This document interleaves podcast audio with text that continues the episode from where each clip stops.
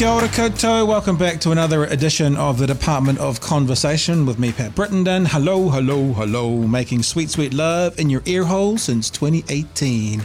Hey, a big thanks to Velo, who are in part helping us uh, with this episode. Velo.co.nz. They are the best manufacturers of wooden sunglasses and wooden watches. Well, not just sunglasses. I think you can get the frames and actually put your own lenses in them as well. But check them out. Uh, Velo.co.nz co.nz. The thing about the wood, the natural sustainable wood, is it actually makes the frames really light, about a third lighter than their similar plastic sunglasses. So it's like floating on your face. Velo.co.nz, check them out. We have, of course, got some of those to give away as well. Just visit our Facebook page.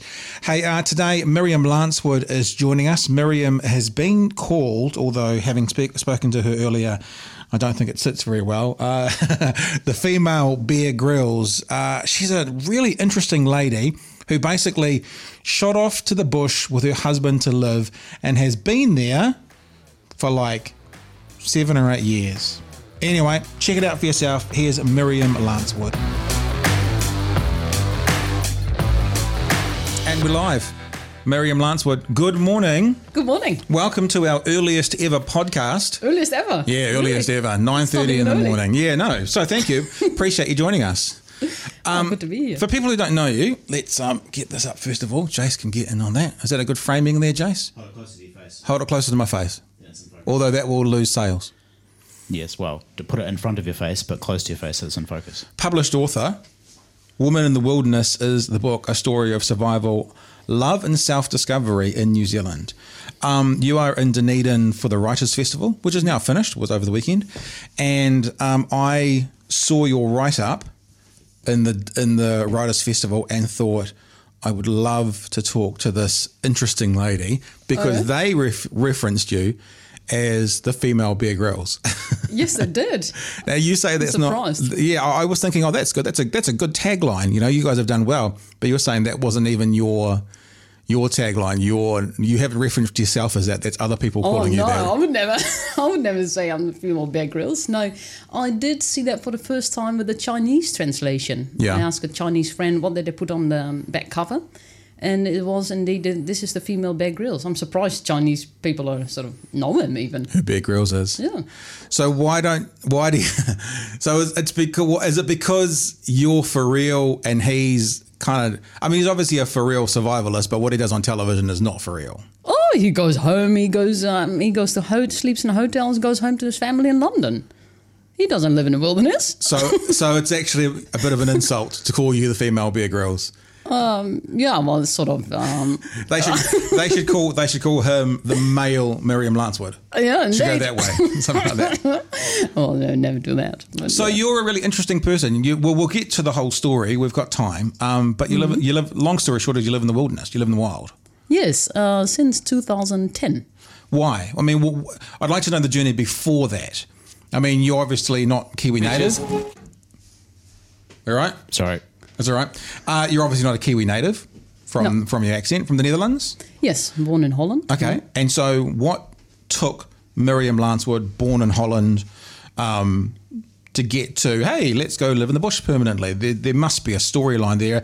Uh, Yeah. is, is it one of hurt? Did you hate society? Is it a good thing? Did you just love nature so much? How did you get there? Yeah, certainly not hate society, not at all. I quite like people. Yeah. Um, uh, no, nothing, not at all. Um, really, that we love to live in beauty, in Yeah. the beauty of the natural world. But that really started with meeting Peter. right. Your husband. Yeah, who is um, originally from Nelson. Yeah. and uh, grew up on a sheep farm.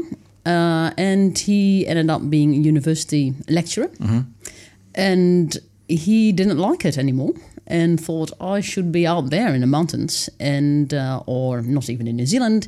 He uh, resigned from his job, sold everything, and went to live in India Oh, wow. uh, for five years. And I met him at the end of five years um, while I was traveling by myself in India. And together we walked the Himalayas. Fantastic journey. Wow. And we traveled a lot together for some years before we came to New Zealand. And in New Zealand, I had to work as a teacher. I was trained as a physical education teacher. Right. And I worked for a year. And during that year, we thought, wow, those mountains are so brilliant. Um, and we went tramping and camping every weekend. And then we thought, well, why should we go back um, to a house that we don't need, to a car that we don't need? And for all of that, we had to work.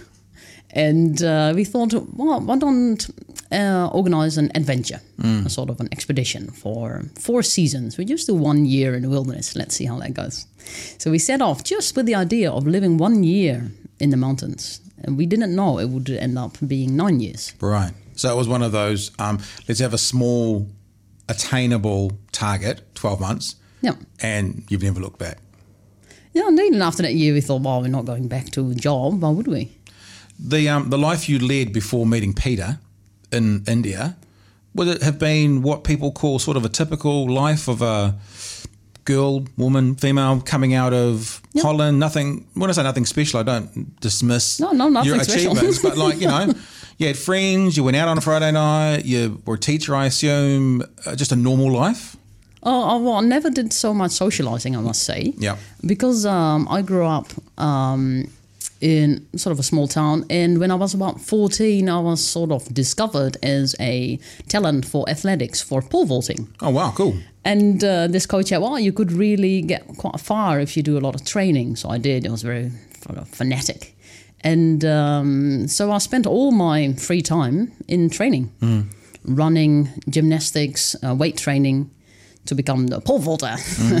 so um, um, that went really well. But the side effect is I never did much uh, going out and drinking Right. and all that I missed. So you're you're an athlete. Oh, I was. Yeah. Yeah. Not now. And did you? And, and with that, did you um, achieve? Were there national championships? Were you internationally competing? Yeah, um, I stopped fairly early, but yeah, I became six-time Dutch champion, and I went to the Youth Olympic Games. Oh, cool. But when I was when I finished my study physical education, um, I was happened to be quite young still, so I finished at twenty, and when I was twenty-one, I left to teach in Africa. So I taught for one year as a volunteer in Zimbabwe, and uh, after that year, I went to India. So um, I basically left everything behind on my twenty-first birthday. Wow. And for the rest of the time, you've been on some version of traveling. Yes, indeed. And then in India, I met Peter, and, Yeah. and then I came to New Zealand. So I really left Holland in yeah 2004. So outside of your time in New Zealand uh, and the times you've lived in the bush, which we obviously definitely want to get to, just to show Bear Grylls a thing or two, is, um, uh, when you're international, what was uh, what are some of the highlights? What are some of the things that you think of seeing and doing overseas that are really good memories? When I've been traveling, Yeah, Um, I think it, it was walking in the Himalayas. yeah. So how high did you go? Oh, we walked over eight mountain ranges. Yeah. Five of them over five thousand meters. Wow. But of course, everything is much higher. You know, you start on three thousand meters. Uh, we walked from Dharamsala to Ladakh. Did you ever think about staying there? Um, like forever in Yeah, India. yeah, yeah. It's almost impossible to uh, get long-term residency. Okay. Yeah, uh, but no, I think it's quite polluted, the water and that, so we got Right. constantly sick. Right. Yeah. Right.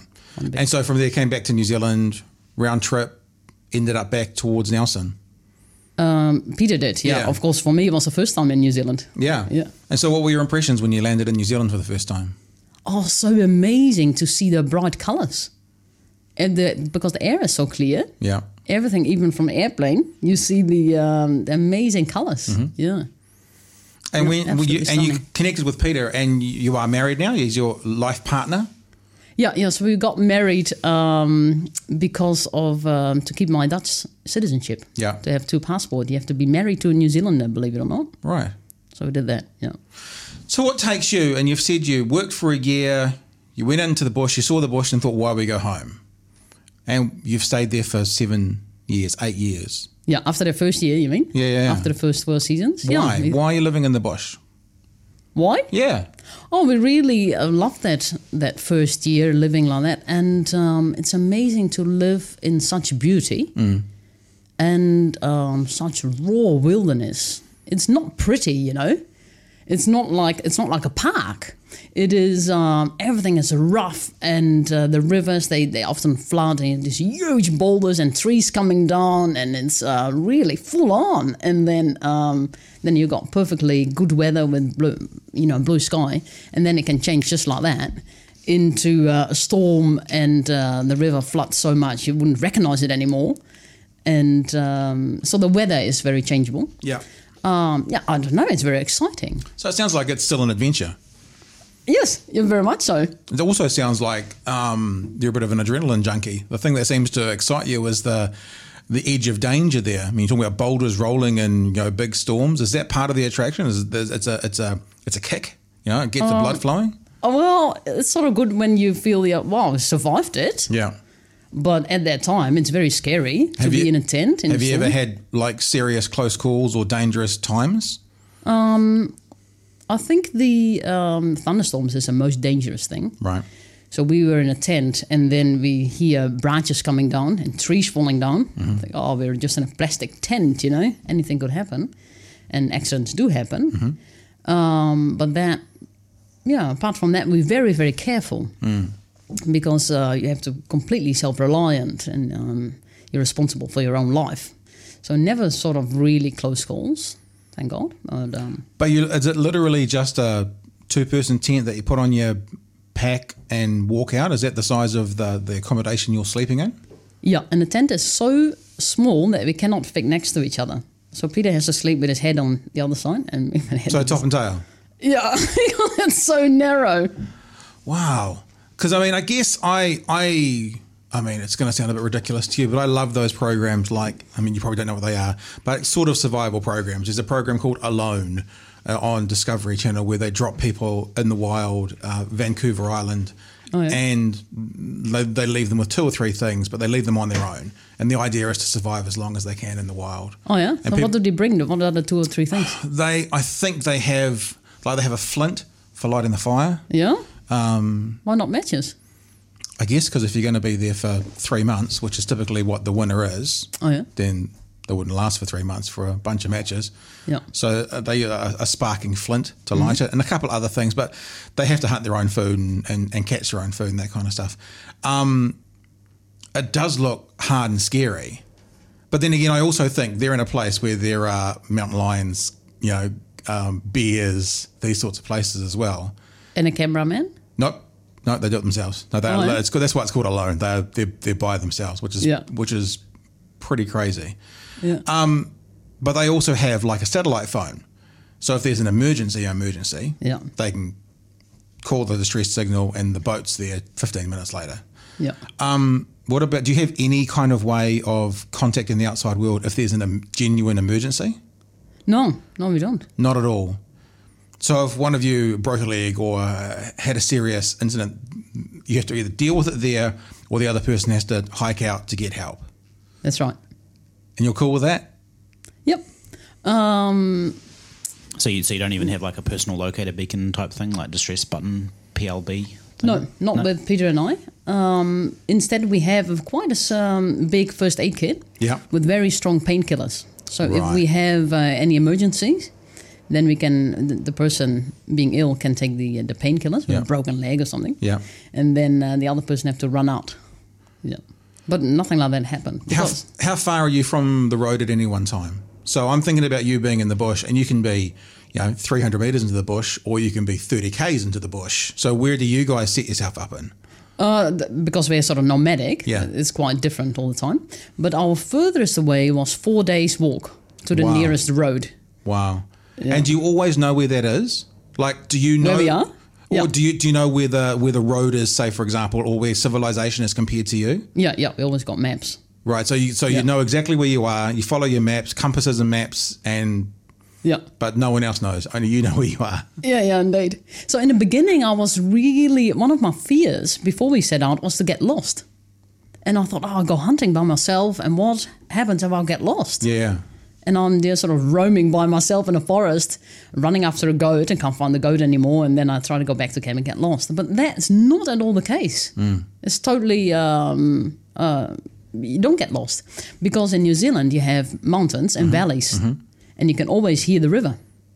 And you always would, I assume, try and camp by a river so you've got a water source. Yeah, indeed. Yeah. So I know which river I'm on. Yeah. So if I get, if I don't know where I am, uh, just go down to the river and follow on, and there's the tent. Do you guys have like um, wilderness calls?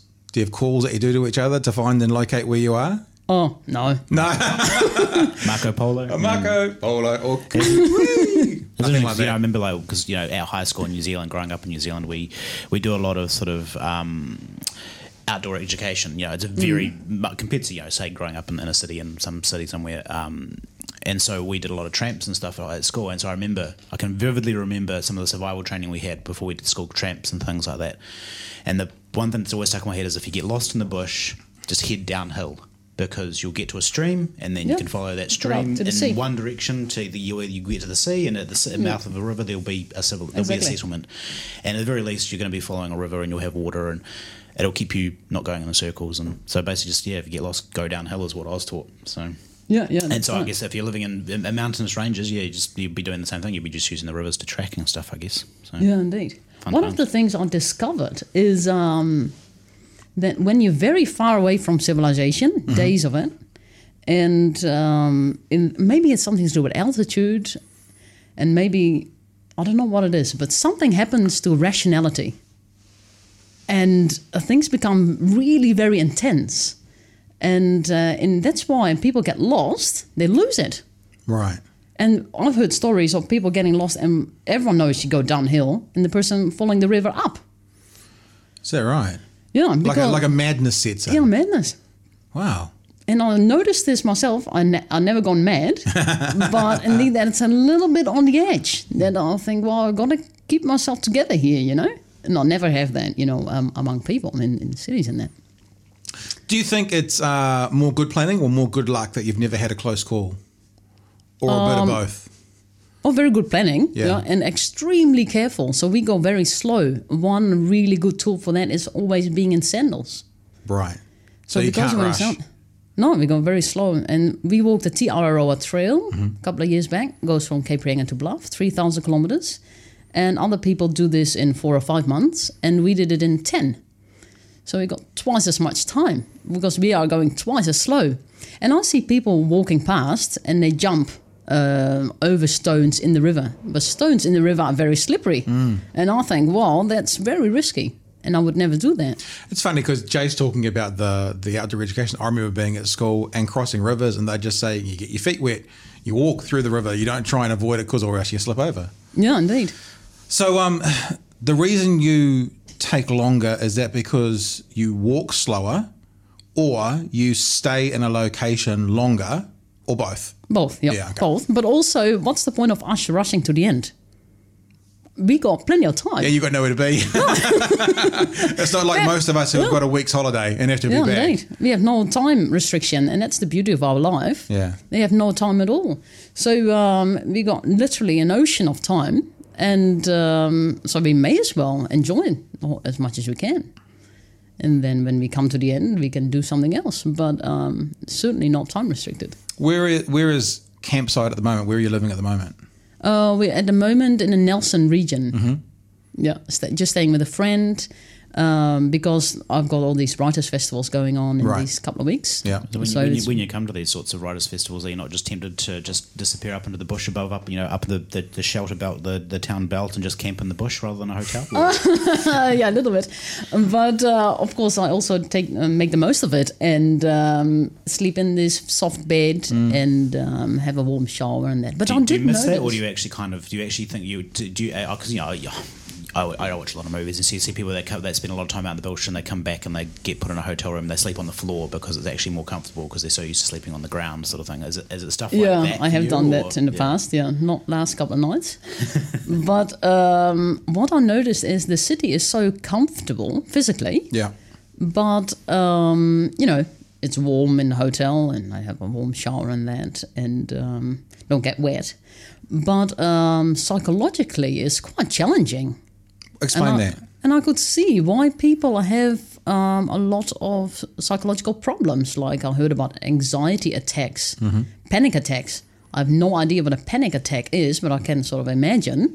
Um, it's an psychologically a very challenging place um, it's stressful. The traffic, all these appointments, uh, people are running around. I'm running around uh, to meet all the appointments just in the last couple of days. And um, yeah, I can see why people's problems are generally growing. So I would think in the bush, if you um, feel a version of anxiety, which I'm, you're not going to feel anxiety, but if you feel a version of, I feel a bit, I don't really want to travel today, I don't really want to go to our next destination, you just don't.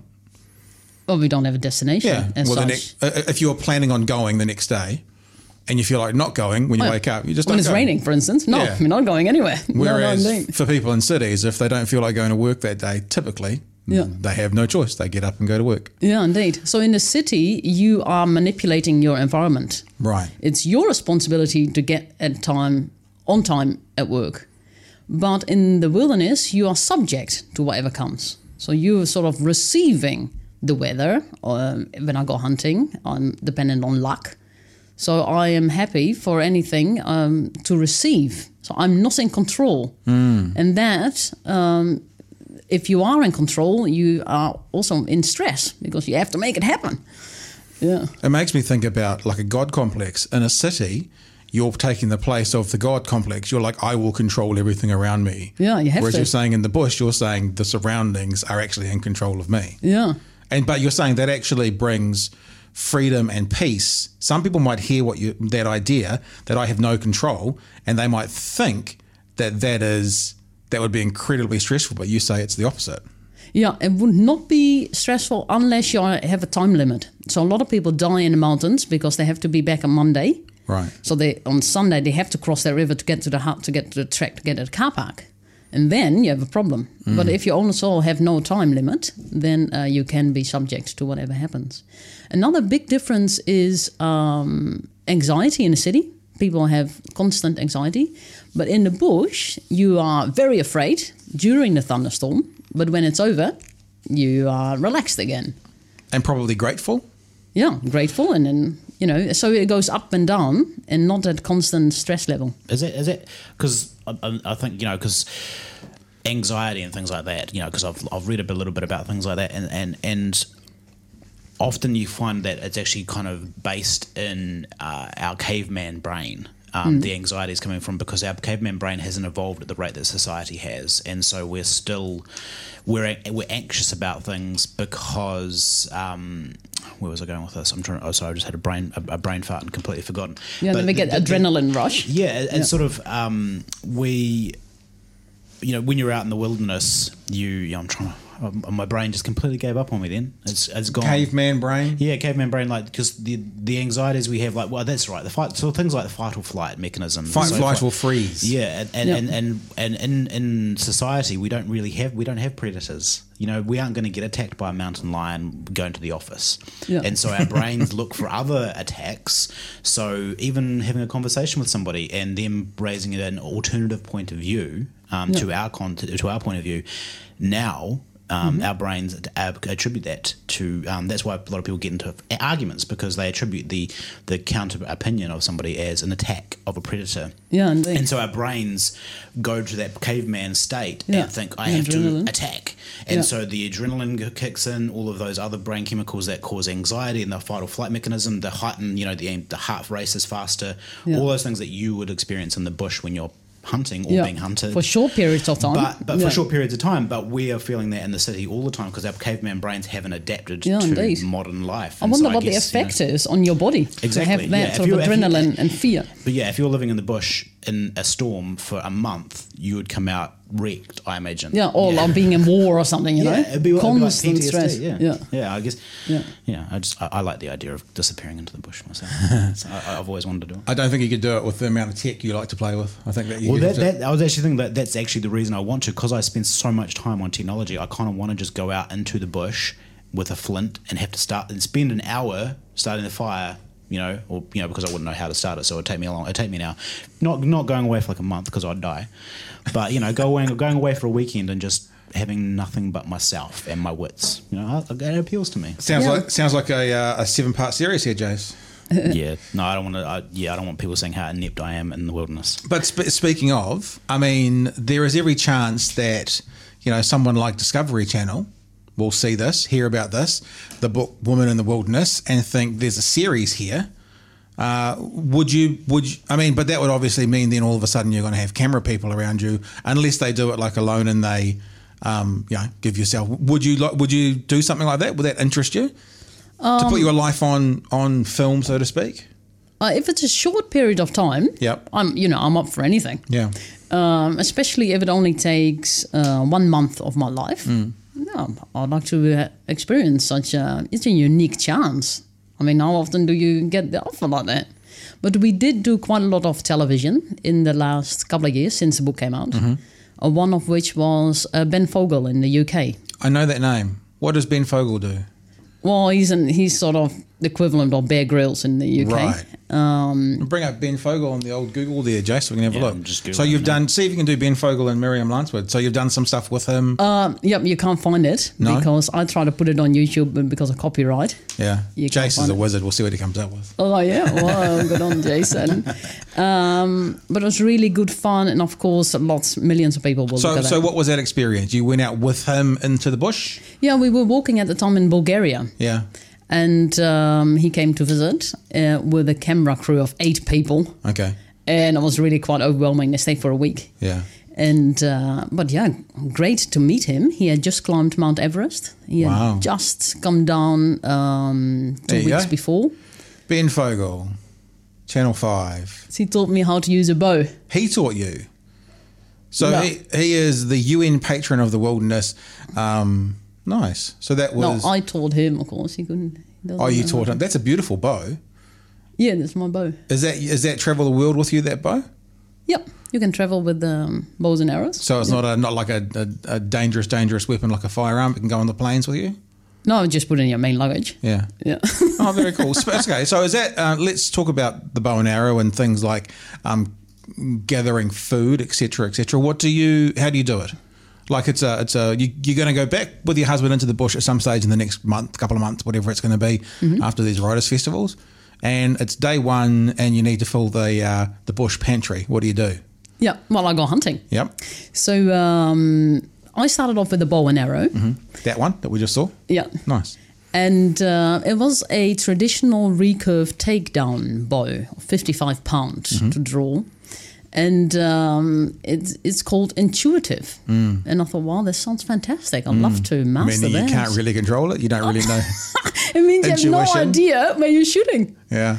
And um, yeah, um, so I practiced for a year on a target. Yeah. And that went really well. Yeah. That was when I was working. Then I thought, right, I'm ready now. But it's really difficult. It's so difficult um, to hunt with bow and arrow. So uh, I found that out in the years after. Only after a year or so, I um, was really competent with hunting. And then you don't want to go rabbit hunting with a bow because the rabbit's only small. Yeah. Uh, best is goat, goat hunting. Right. Yeah. So I learned a lot about goats. And oh, this is the uh, horn of the first goat that I shot with Oh, my bow and arrow. I've got a little horn in on my necklace around my neck, always. Yep. And um, yeah, it's amazing to master that. But I also found it quite cruel because often the arrow would go into the animal and the animal would run away. Yeah. I have to track it down and it would sometimes take quite a long time. And uh, only after two years, I switched to a rifle and I discovered, wow, this is so easy. So, so when you get back to the bush, you head out on day one. This time around, it'll be rifle, Yep. not bow. But do you still have the bow and arrow as a backup? You've still Yes, got it in I like camp? to. Yeah, I like to keep um, practicing with it. And So why didn't you go to something like a compound bow, which obviously is easier pullback and probably more accurate? Yeah, and they, you can't take that down, Yeah. so it's really bulky on your pack. Right. Okay. And to be very honest, when I first saw the compound bow, I thought that's not a bow. Yeah. It's a it's a piece of machinery. yeah, indeed. I was quite um, sort of romantic what I wanted to have, and a traditional bow sounded all very cool.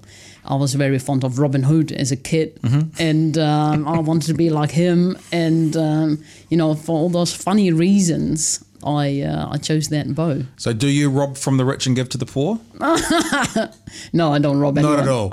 You just take money from the rich by selling your book and give to yourself. Yeah. What do you do Yeah, for money? Because we talked about before we came on that obviously book sales is not the way to get wealthy. Yeah. Obviously, you do need money at times. You come to town, you get some um, some supplies that you can't skin off a rabbit. Yeah. Um, where does the money come from? Uh, well, you can't make much money with selling books, Yeah. even if it's a so-called bestseller. If you live in a city and have to pay rent for a thousand bucks a week, but since we um, living very, very with very little money, we spend about five thousand dollars a year. Hundred bucks a week. Yeah, Yep. that was very quick. Yep. Um, so we can live off the sales of the book. Yeah. Okay, so that, that pays for everything. Yeah, but before that, before the book came out, I used to go busking Okay. with my guitar. If I had my guitar, which was sometimes not very often at all. Do you take that into the bush? No, Okay. so that's stored with a friend, Right. and sometimes I, I'll come back to that point. Maybe you need a ukulele. Then you could take it into the bush Yeah. with you. It gets a little bit bulky, but um, I go sing at supermarket, make Yep. quite a bit of money, Yep. and that will go a really long way. Because if you, I mean, like a, you know, someone busking might make two, three, four hundred dollars in a day. That's a month's worth of money that you make. Exactly. need.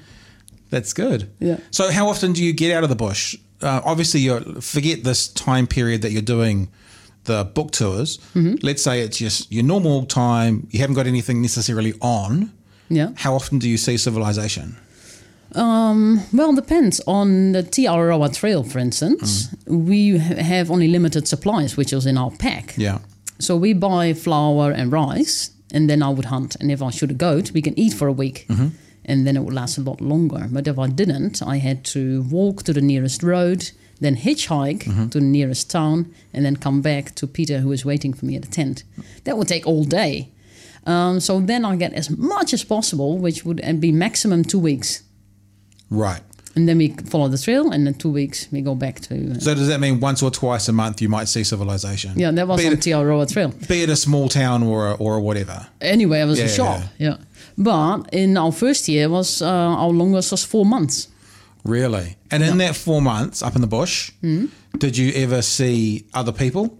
You come across other campers? Nor, I was going to say normal hikers, you know, people who aren't mad and live there for four months, but might be going on a weekend exer- excursion or something. Do you Yeah, ever yeah. come across people? Not very often because we chose the um, areas that was um, really remote. Mm-hmm. But it's amazing how good fun it is to meet people. Yeah. Whoever it is, like, oh wow, someone is coming! Look, someone is coming. Sometimes we could even smell the person coming because they because of the um, insect repellent. And sunscreen is really um, strong smell. I thought you were going to say because of the odor of the tramp. You know, we all produce a natural odor. oh no, these days people have lots of deodorant, and you know you smell that from miles away. But um, and it's really nice because those people don't have their Wi-Fi and uh, their um, telephone, Mm-hmm. computer, so they have all the time in the world. And we stand around a campfire and we do all these very interesting conversations. so it wouldn't be uncommon uh, that if that happened, you might doss down, they might join your campsite for a night or something like that. Yeah, we immediately say, "Oh, stay the night." No. Nice. try to attract them and give them bread and and uh, hare and possum stew and all that. So um, for them, yeah, it's really nice, and we make friends that way. And they said, "Oh, if you're near town, make sure you come and visit us." And then they say, uh, "Do you want to swap? What's your Facebook name?" And you say, "What's Facebook?" Yeah, So you can't stay in touch. So, Well- so you obviously have a connection because you do the book, but sh- I assume you have no other sort of technology, no social media, no nothing like that. You've got an email address, obviously, because we've been emailing. Yeah. But is that about it when it comes to the world of modern technology, internet land? yeah. So you say you have no connection, but of course our connection is we met. Yeah, yeah, yeah, totally. So it's And so that really uh, g- keeps a memory. Um, and then we exchange email addresses. Yeah. Yep. So when I go into town, Right. I um, found a library. Yep. And then I open my inbox, and that's uh, how it goes. Really well. Because I was just Not thinking, your your um, you know, if Oprah called, does Oprah still exist? Anyway, if Oprah called and she wanted to talk to you about your book, how would your agent get a hold of you? But as you say, you're Email. in, yeah, you're in town once, maybe once or twice a, Yeah. maybe once a month. So it just Yeah, can't, just can't, it just can't be. Can you do an interview tomorrow? Because that's not going to get to you. But can you do an interview in September? That's easy. Yeah, yeah, indeed.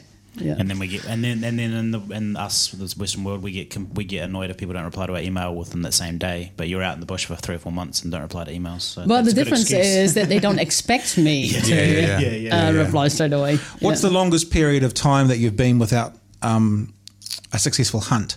Like again, I know this sounds ridiculous to you, but I watch these uh, alone programs, and you know they might go three, four, five days without a successful hunt, and they're incredibly hungry. Obviously, you've got some supplies, but uh, have you had periods of days, weeks, etc., that you had an unsuccessful time, specifically in catching rabbit, possum, goat? Uh, yes, indeed. And that was in the first winter. So we set out to live in the wilderness in 2010 in autumn. And um, I was going to do the hunting. But as I just said, it was much more difficult than I expected. And um, but we had as a backup rice and beans and lentils. Right. And we found out that that wouldn't keep us warm in the mountains. We were about 1,000 meters and uh, much colder than sea level. And we got colder and colder when the winter came.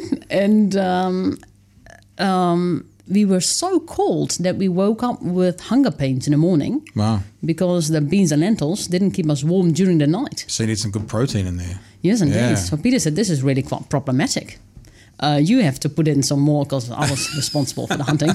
He's the cook, you see. Gotcha. Um, you have to put in some more effort with trapping. You Yeah. know, my bow hunting was at that stage disastrous. Yep. So I almost given up on it in that first um, few months. Uh, so I put a possum trap and then I got a possum. But um, I had no experience with this. I'd seen a friend killing a possum in a trap and it looked all very easy. I thought, okay, I'll just repeat what I saw. But no, it wasn't that easy. Um, it was a really traumatic experience, which I've described in the book. I ended up in tears and Peter angry because I was, you know, not efficient and was all lots, lots of suffering for the poor little animal. Um, but he cooked it up that night, and that was the first time that we were warm during the night, Wow. and we didn't wake up with hunger pains. So that meat was really uh, valuable for our energy, which is interesting because I grew up vegetarian. My mother never cooked meat. And um, I always thought, well, you can live perfectly without meat. I mean, I survived 25 years. I guess if you've then also got a house that's 22 degrees on the thermostat Exactly. inside, Yep. that's really interesting because it makes me think as well about early settlers, about, you know, people who were living 200 years ago and the importance of, I guess, protein for them as well. Yeah, because we think, oh, well, everyone should be vegan, which Yeah. is perfect in countries like India, Yeah. where this is a you know a part of the culture, but um, not in places like uh, Southland, uh, where you need the energy to keep warm.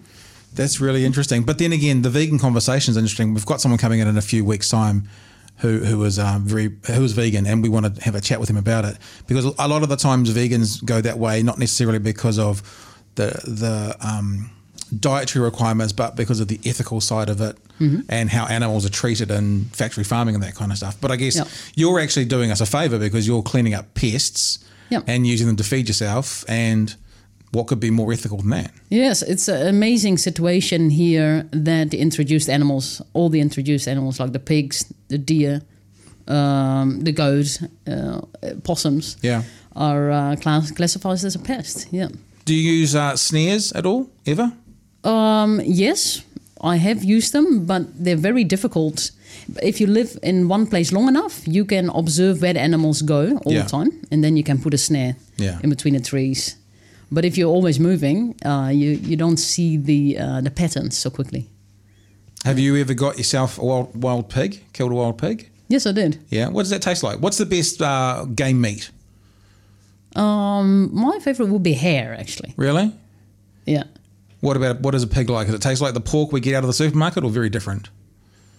Well, I see, I don't really know. Oh, because you were not, you weren't eat. So you didn't eat meat until you went into the bush. Is that what you're Yeah, saying? yeah, yeah. yeah. At So- all? no, I So was that possum your first meat? yeah, that was basically my first Your very meat. first meat was possum. Yes, and, um, And- and Peter you said, "Well, this is it meat." yourself. So you basically Yeah. went from being a, a vegan to killing something and eating it. vegetarian yeah yeah to um to killing and that's why um that that gamey taste Yeah. is what i think well that's normal Yeah.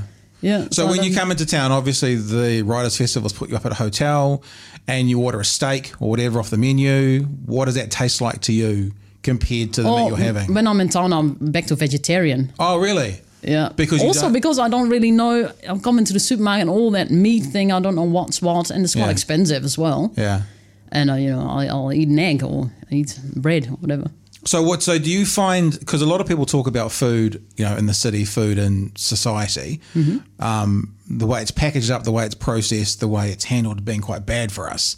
Things like Yeah. levels of salt and sugar and additives and preservatives. Do you notice a change in yourself when you're in a city for a while eating city food? Do you feel it in your body that there's a difference? Um, yeah, as I said, I go back to vegetarianism. Mm. But the main difference I feel is I get sleep deprived. Because the friends with whom we are staying, Yeah. they like to stay up late. They don't go to bed when it's dark, Right. because that would be seven o'clock. Huh? So when you're in the bush, the sun goes down, the head goes down. That's that- right. Yeah. So in the winter, we sleep like 12 hours at least. Wow. And because we don't have any stress, sleep comes really quite easily. Yeah. I mean, we sit around the fire and then get a little cold, and then we sit another hour around the fire, and then we say, "Oh, let's go to bed." Oh, yes, let's go to bed. Because we don't have a clock, Yep.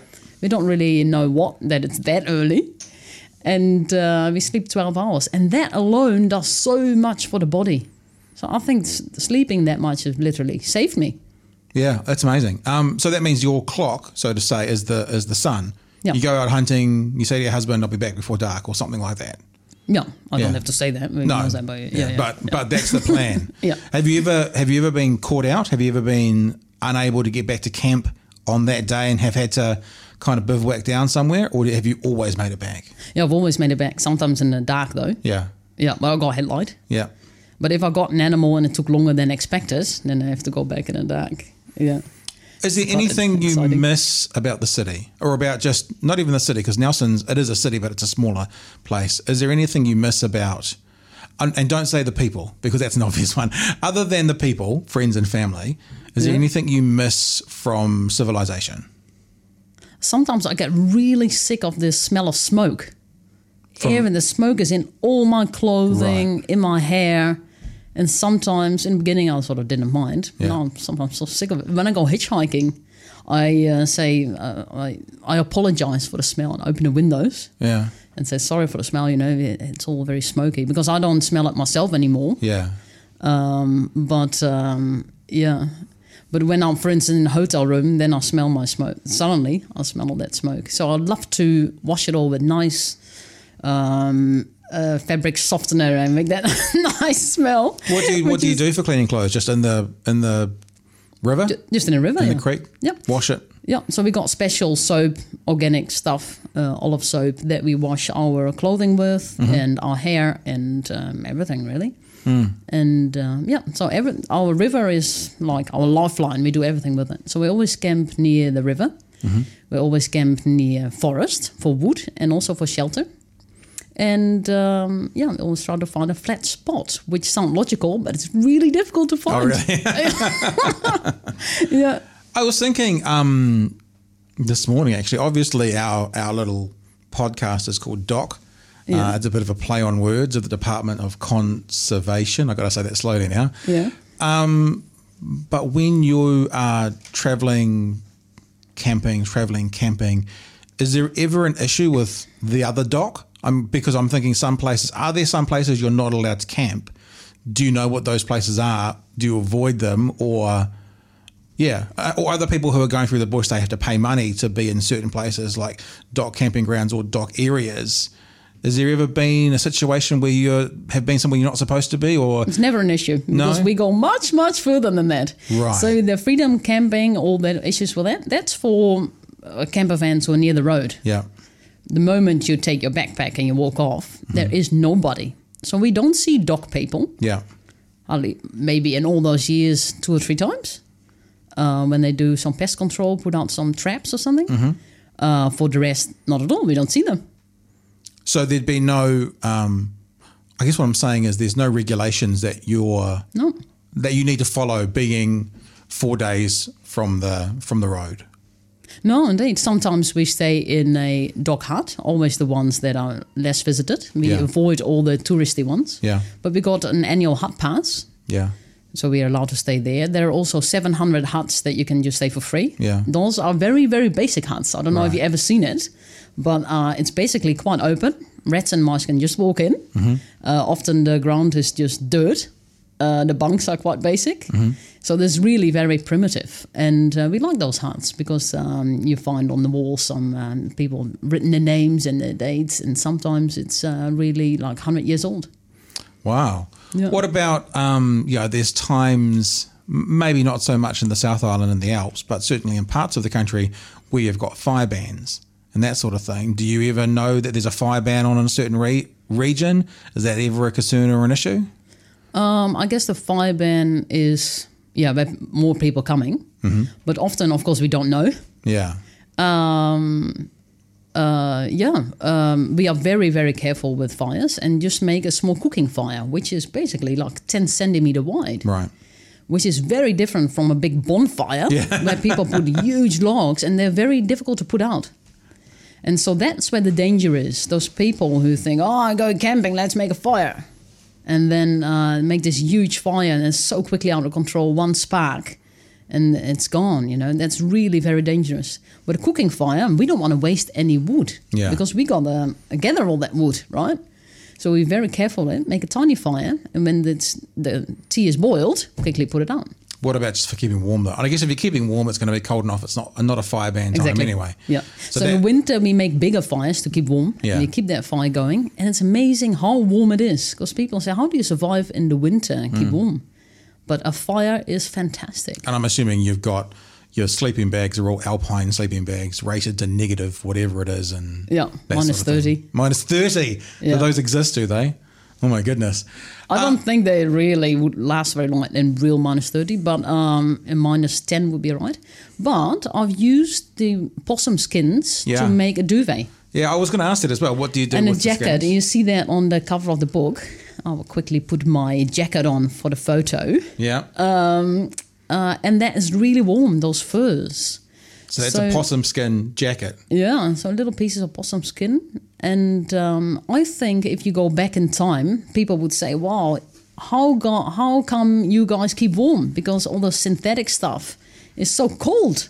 Our furs and all our, um, you know, all the natural materials, wool and all that, it's much warmer.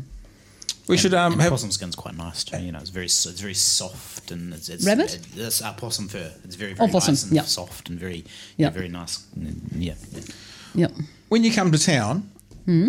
is there ever something that you kind of go oh I can't wait for whatever it is whether it's a food treat or an experience like a hot shower Toilet paper. Toilet paper. Oh my goodness! is there any, is there anything when you're thinking about coming to town that you actually look forward to? I must say that will be email. So Okay. that's a contact. Yeah. So I always rush to the library because the library is now the only place. I said, "Oh, do you have internet?" And they said, "Yeah, yeah, Wi-Fi." No, I need an actual computer. It's hard to find these days. So I rush to the library, and Peter, if he is ever in town, he tried to avoid it, but he rushes to the fish and chip shop. Right to get Yeah. fish and chips. Obviously, yeah, Nice. That's a kiwi. That's a true yeah. And what about okay? Well, that's another question for the wild. Do you fish the the streams? Do you get trout? Do you get that kind of thing out of the water? I must say, I'm slightly lazy with fishing. Right. Um, hunting is relatively easier. So, um, but yes, we have tried that. We do eeling. We got nets. Um, yeah, we tried all that. Do you think you'll ever settle down in the bush? Could you imagine, you know, finding a place in the middle of the bush and that actually being cabin, home, you know, again, my ridiculously Western privileged life about watching people who build places in Alaska and that's mm-hmm. where they sort of live. But it is still very remote and they still live off the land. Like, Yeah. like, because Peter's older than you, isn't he? Yeah. So I was 22 when I met Peter, and he was 52. Right. So now, 13 years further down the track, I'm 35 and he's 65.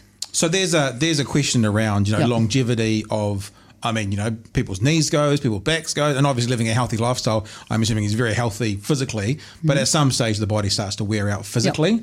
Yeah, so we might do that in the future. But generally, we go with the open door philosophy. Mm. That means that we don't work on anything. We don't. We don't have a dream that we're gonna mm-hmm. make to come true or something. You know. So um, we go with whatever is offered. So a good example is the book. Yep. I never thought of writing the book. Yep. And then the publisher asked me um, after Te Araroa, would you be interested in writing a book? I thought, writing a book? I've only ever written two pages. That was for a magazine called Mind Food. And uh, I described one day in our life. And this particular person from Allen and Unwin Publishers had read this. And she contacted me. And I thought, well, you know, I may as well try. And um, so that's a good example of the open door philosophy.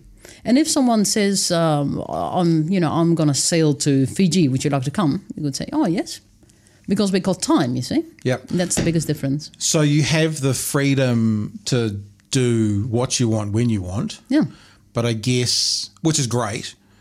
The flip side to that, because there's two sides to every coin, is if no planning for the future. What if something happened significant tomorrow and you weren't prepared for it? Yeah. Um, then hopefully we have the survival skills Yep. to deal with whatever, even if it's um, a disaster. Also, what makes a big difference is we have some savings. So a lot of people say, "Oh, I want to live in a bush. What should I do first? And then I'll say, "Have savings first, Yeah. because you need some money also as a backup. Yep.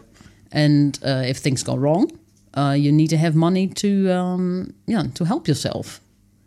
Because you get, I don't think it's fair to rely on other people to have this love of freedom, and Yep. then when it comes to a halt, that you then say, "Oh, please, mommy and daddy, help me." Yeah, Or the other thing I was thinking is people may want to do what you're doing, and they could go on. Uh, they could get uh, government support. They could go on a benefit, and Yeah. that would then give them a few hundred dollars a week, more than a hundred dollars a week, certainly. You don't do that either. That's not a part of your ideology or ethos. No, not really. I mean, I'm perfectly, I'm fit and healthy. I could work. Yeah. I think it's very, very unfair that the person who lives there should go to work so that I can live in the bush.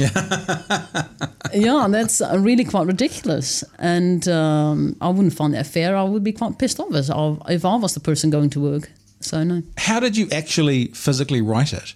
Yeah, good question. Because So, you're uh, obviously not got a laptop in the, in the bush with you. No, so the publisher asked me, could you write a book? And I thought, well, how are we going to do that? I haven't got a laptop. So I asked a friend. He said, oh, you can have my old laptop. You Okay. know, borrow it. But then, how do you charge it? Exactly. So we had to. Uh, so I hitchhiked to town one day, Yeah. and the woman asked, her, "What are you doing?" And I said, "Well, uh, just for something to say." I said, um, "I'm asked to write this book, but uh, we don't have anywhere to live. You know, at the moment we're in a tent." And she says, "Oh, come to my cook's cottage. I live on a farm near. That was 80 kilometers from Masterton, North Island." And um, she said, "You can stay there and write your book." So really friendly. Wow. So these sort of offers. So if you don't plan anything, people offer things, and uh, we had accommodation. This particular cottage was really old, uh, had no warm water, very primitive, um, but electricity. So I had electricity, I had a laptop. I had five months to write it. I woke up every day at seven o'clock in the morning and wrote till nine o'clock at night. Wow. I didn't see any point in having holidays. So um, yeah, it's just full time writing, and then I was done, and we went back into the bush. Uh, Don't take this the wrong way, but you're a little bit mad, eh? Mad? Yeah, a little bit kind of crazy, a bit out there. Because Yeah. even even that, like work. I mean, I know several authors working from seven till nine for what do you say for five months. Yeah. That's insane. That's a massive workload. Oh, well, yeah, I was sort of just fully into it. but I didn't see myself as an author. Yeah. Meaning that I knew it was only five months. Right. And the longer it would take me, the longer it would take before we go back into the bush. So I thought I'm just to finish this and um, that's then done. But indeed, maybe had, if I had a normal life, I would be quite a workaholic. Yeah. It seems like you do everything at about hundred miles an hour. Yeah, maybe just 100%. Yeah. Hundred and three percent. Yeah, because you don't. You're not literally moving fast. You take your time, but Yeah. it's all or nothing. It's you're in. This is this is life today. I'm hundred percent in. Yeah, yeah, I think that's a way to live actually. Also, then you live fully Yep. and you come to the end of it. Yep. And uh, when the book was done, I'll put in all my effort and then it's done. I can forget about it. I was thinking this morning about you, and um, this is a completely irrelevant question, possibly, Yeah. but it just crossed my mind. So we do this live, and it can't be cut out. If you if we were recording this, we'd go, if this doesn't work, we'll cut it out. But we do this live, so we can't cut this out. So this is what we're going to ask anyway. Yeah. Is there any kind of ideology that you do this for, which is a religious ideology? No. I don't know. I don't know why I thought that. I just thought it feels like a, you know, like the Amish. They do this back to nature sort of living in a certain way, and they feel it's a, it's an ideology that has some kind of affiliation with a belief. I mean, you do have an affiliation with a belief, obviously, but it's just not religious because it's about what ethical living What is. If, so, if someone said to you in a nutshell, one sentence, why do you do this? What would the answer be? Oh, it's just an adventure. So that's it. Yeah. It's an adventure. Yeah, indeed. Not really beliefs behind it. Although, when we set out, we did think what would happen with you, with your mind and your body, when you live for long periods of time away from civilization. Yeah. Would you go natural in the sense of would you become naturally healthy? Would your body look natural again? Like the pictures you see from Papua New Guinea 30 years ago, uh, I mean, 100 years ago. Um, and we were interested in what would happen. Yeah. Also, like like Maori, for example, find the uh, the bush and the land to be a very spiritual place. I mean, I don't know what that means, but No, me does neither. it, does it does it does it affect you? Is it like? I mean, you were saying before that nature kind of controls you. You don't control nature. Yeah. That surely that element of being small in a big place that must feel amazing. Yeah, that's right. Yeah, you're small in a big place. Yeah, Uh, yeah, well said. Um, yeah, so you feel very small. You're completely subject to nature. So your psychological problems and worries seems even smaller and very insignificant and very irrelevant. And so they seem to dissolve after some time. Wow. And in its place, you have space in your mind. And with that comes clarity. And suddenly you think, well, this obviously um, I should behave like this, or I should say this or that to a person we meet, or I should say this to my parents, for instance. And so there's a lot more clarity there in daily life, which I found interesting. And uh, yeah, there's more space in my mind and less worries. If you were to give a message to the people who are living that anxious, anxiety ridden, um, stressful life in the city, what would you say to them? What I notice myself is the effect of trees.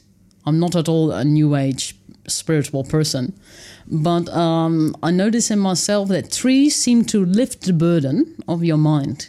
Yeah, so even if you just go for one minute to the park, um, I think that has a positive effect, and I think scientists have found the same thing.